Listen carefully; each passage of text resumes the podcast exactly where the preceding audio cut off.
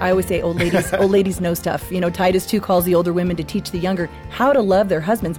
And that word love is to be his friend. Rhonda Stoppe on Focus on the Family Minute.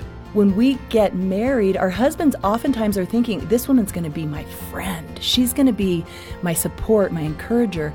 And I think we get so busy about the business of life, we forget that. So, what these women did, they invited me to a women's Bible study. I'm like, I don't want to study the Bible. I know all those Bible verses. I went to school to, I memorized. I want to be a better wife. I want to be a better mom. And they said, just join us. It was a book of Philippians study. And we went through the book of Philippians.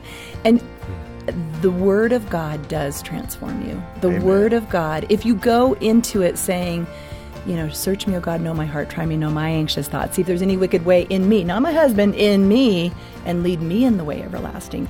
More solid marriage advice from Rhonda at FamilyMinute.org.